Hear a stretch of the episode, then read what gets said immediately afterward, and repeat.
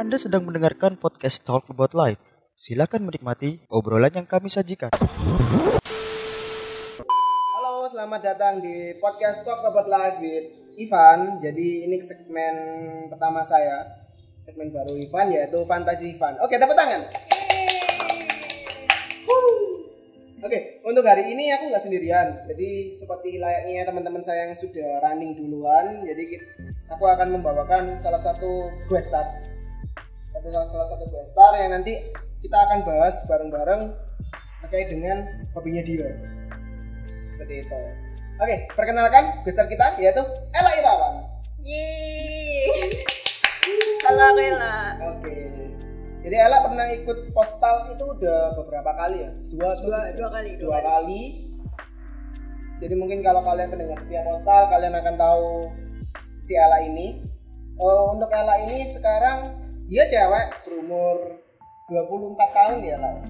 24 ya? Iya 24 tahun, sekarang lagi menempuh pekerjaan di salah satu bank swasta terbesar di Asia Tenggara. Asia kan? Iya lah. Oke lah, ini kan kamu udah tak undang, terus kita akan punya satu visi ya, yaitu menceritakan tentang apa sih itu solo traveling.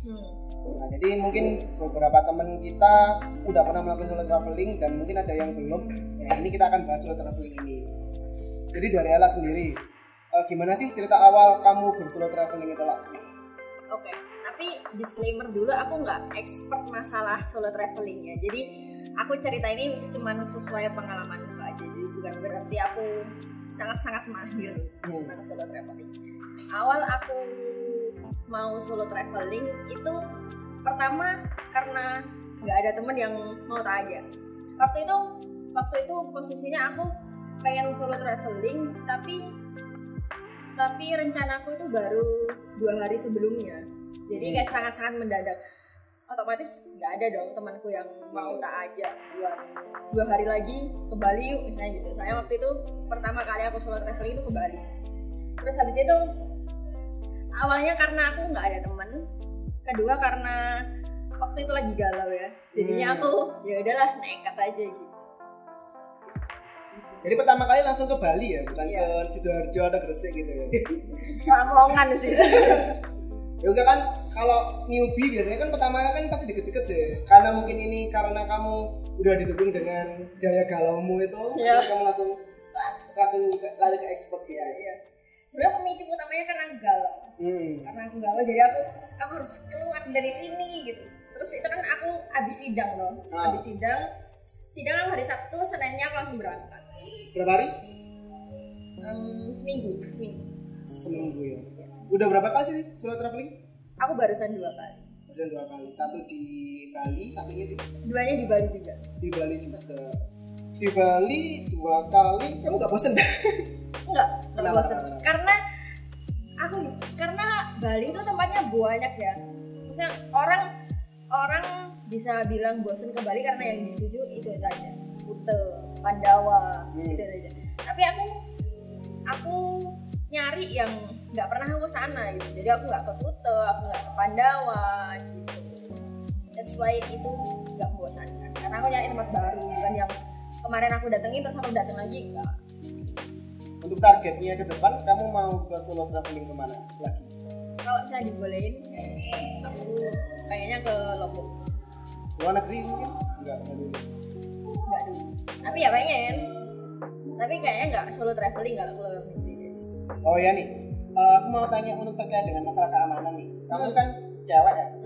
Menurutmu aman gak sih bersolo traveling di era sekarang gitu? Karena kan sekarang eranya ya lagi apa ya? Banyak sekali kamu upload, jadi kamu tahu kalau kamu tuh di Bali. Iya.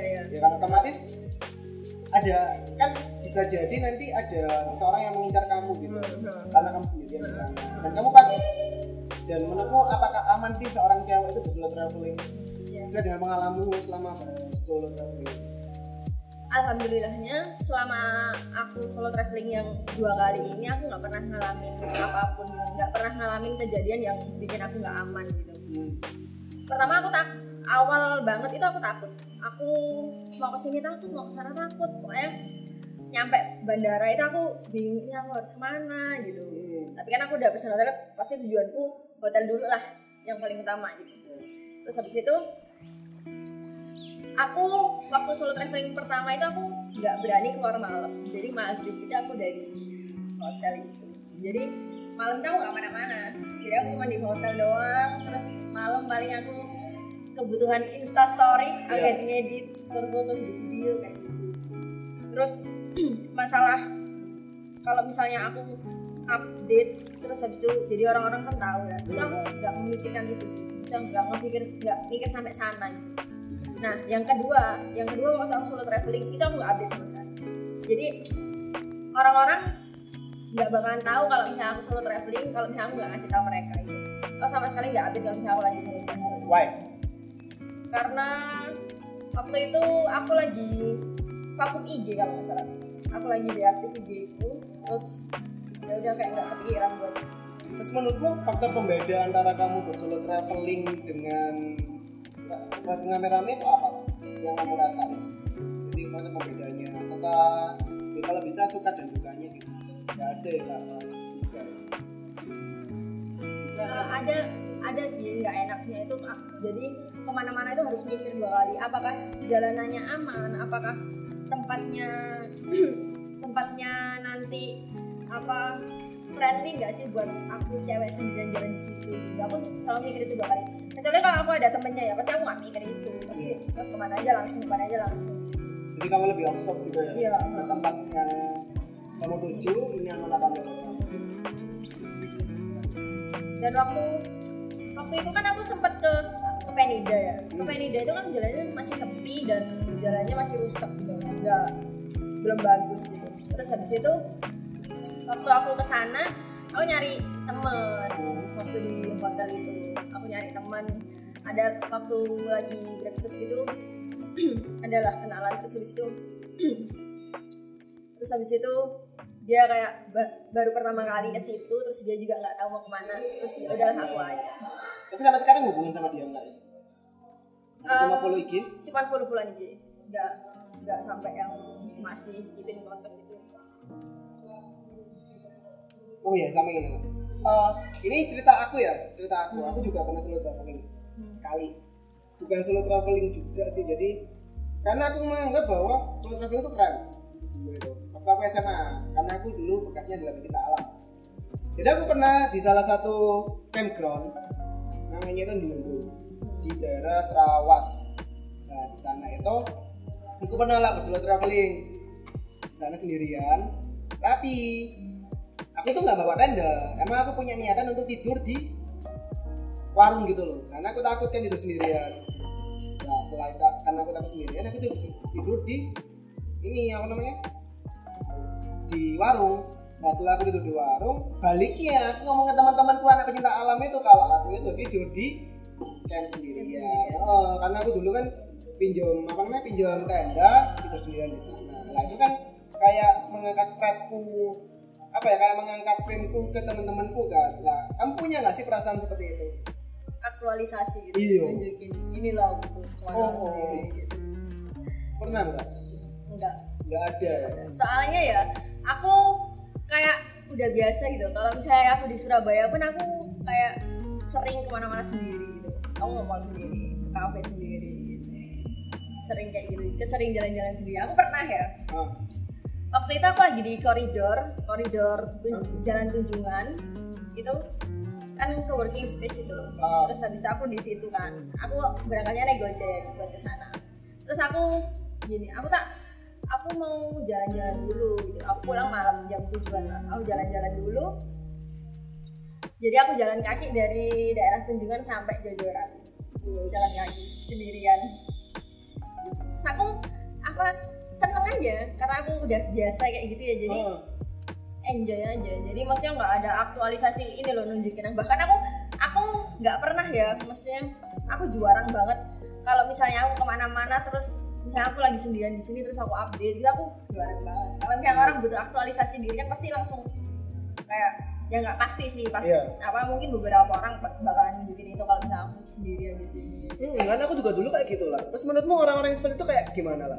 Ya nggak apa-apa, cuman nggak apa-apa, misalnya mau mereka butuh aktualisasi diri, mau mereka ingin menunjukkan ke orang-orang kalau misalnya ini loh aku gitu, ya nggak apa-apa. Cuman aku gini, mungkin kalau misalnya kita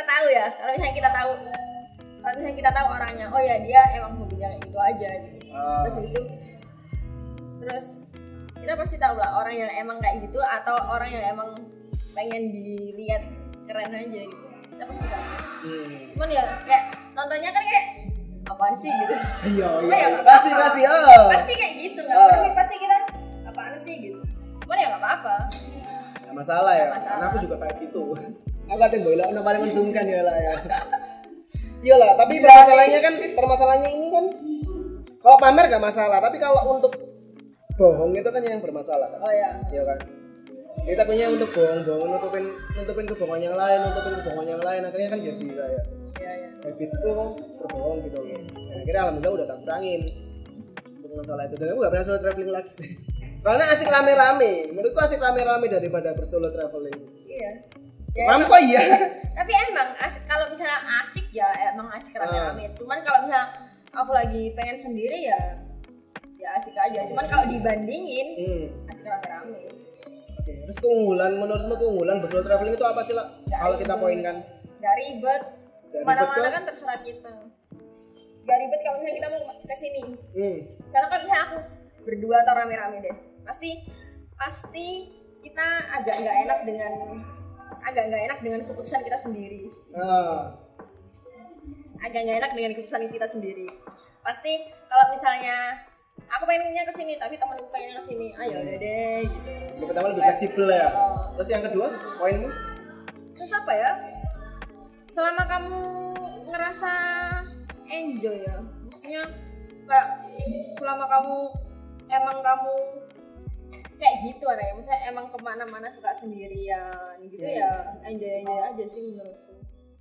Jadi ngulang gimana tuh? Jadi lebih fleksibel ke kamu aja, kamu mau kemana? Iya dan kalau dari happy juga. Ya. Kalau dari segi jiwa gitu, jiwamu bisa lebih tenang atau kayak gimana? Kan kamu kebetulan kan pertama kali kan pas waktu galau ya kan? Itu apa atau seperti apa? Enggak sih, tapi lebih tepatnya itu aku lari dari kenyataan. Lari. Wajar manusia kan bisa lari dari kenyataan. Lari sebentar. Gitu. Menghilang sebentar. Ya nggak hilang sih. Cuman nggak pengen refresh aja pas di sana, pas balik lagi galau lagi. Kataku udah putus. Udah. Kayak sebenarnya lah. Bisa dekat kok. Oh ya kan, cuman gue nggak ada ini ya, nggak ada yang faktor pembeda dari traveling sama itu kan udah kelihatan ya. Jadi pasti lebih ke dinamisnya kamu untuk pergi kemana aja, terus kamu nggak harus mengikuti waktunya temenmu juga kan. Soalnya aku juga pernah kok main sama teman-teman, aku pengen ke tempat A tapi karena mayoritas suara itu ke tempat B akhirnya kita nggak jadi kayak gitu kan. Terus kita dengan sangat terpaksa ya udah deh kita aja. Terus beberapa orang mungkin mikirnya gini, kasian gitu, ngelihat orang solo traveling itu kasian gitu. Maksudnya beberapa orang, aku ya kalau misalnya aku lagi ngasih, misalnya temanku tiba-tiba nanya di mana gitu, terus aku lagi di kafe gitu sendirian, temanku bilang sakno ya gitu, maksudnya malah mau kasihani diriku gitu karena aku sendirian gitu. Kayak no, aku nggak butuh dikasihani because I really need it, terus I really enjoy it gitu. Saya nggak butuh dikasihani, orang aku loh enjoy aja, kenapa harus dikasihani? Mungkin orang mikir apa solo traveling karena kamu nggak punya temen, bukan nggak banyak temen, tapi ya aku nggak ada temen yang bisa diajak pas apa mendadak banget gitu loh. Kalau yang ada ya sama cinta sama Lutfi susah diajak ya, cinta pokoknya. Ini sih aku cuma mau tanya terakhir ya. Menurutmu apa sih tips and trick saat kamu solo traveling? Kamu kan pasti udah pernah ngelakuin, apalagi dulu di perjalanan jauh. Mungkin bisa bagi-bagi tips ke pendengar gitu, gimana cara untuk solo traveling yang baik kan? Menurutmu baik.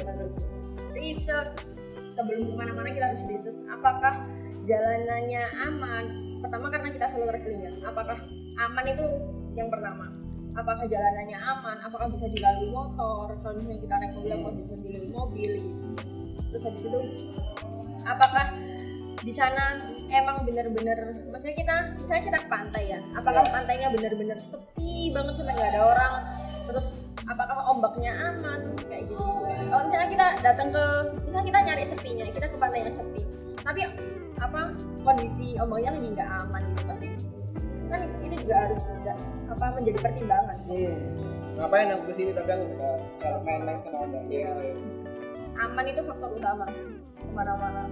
Yang pertama tadi itu ya, observe. Yang kedua tentang tingkat keamanan. Terus yang ketiga? Yang ketiga apa ya? Apa ya yang ketiga? Gak ada sih, kayaknya itu aja. Nah terus aku pas solo traveling pertama aku kan takut buat keluar hotel malam-malam gitu. Aku sama sekali nggak keluar pas malam. Palingan kayak maghrib itu aku nyari makan udah balik lagi ke hotel gitu. Aku sama sekali nggak keluar buat wisata malam itu. Aku sama sekali nggak pernah. Karena aku pertama takut pas pertama masih pertama solo traveling itu aku takut buat keluar malam-malam gitu. Sebenarnya ya nggak apa-apa sih. Cuman aku dari dalam diriku takut aja. Kalau misalnya kayak gitu itu ikutin aja kalau hatimu. Kalau kamu ngerasa itu nggak aman, nggak dulu deh, udah di-training aja. Pokoknya sesek di hati gitu ya. Toh yang kedua aku solo traveling aku berani buat keluar malam. Yang kedua baru berani. Gitu. Wah, sangat inspiratif ya sih saudara. Oke lah. Karena waktu kita udah habis, jadi terima kasih atas partisipasinya dan informasinya. Terus buat kalian nih para pendengar, kalian udah tahu kan bagaimana tips and tricksnya menjadi solo traveler seperti Ella. Jadi apakah kalian siap untuk menjadi seorang solo traveler? Jawab pertanyaan Anda sendiri. Oke, selamat malam dan selamat berpostal ria.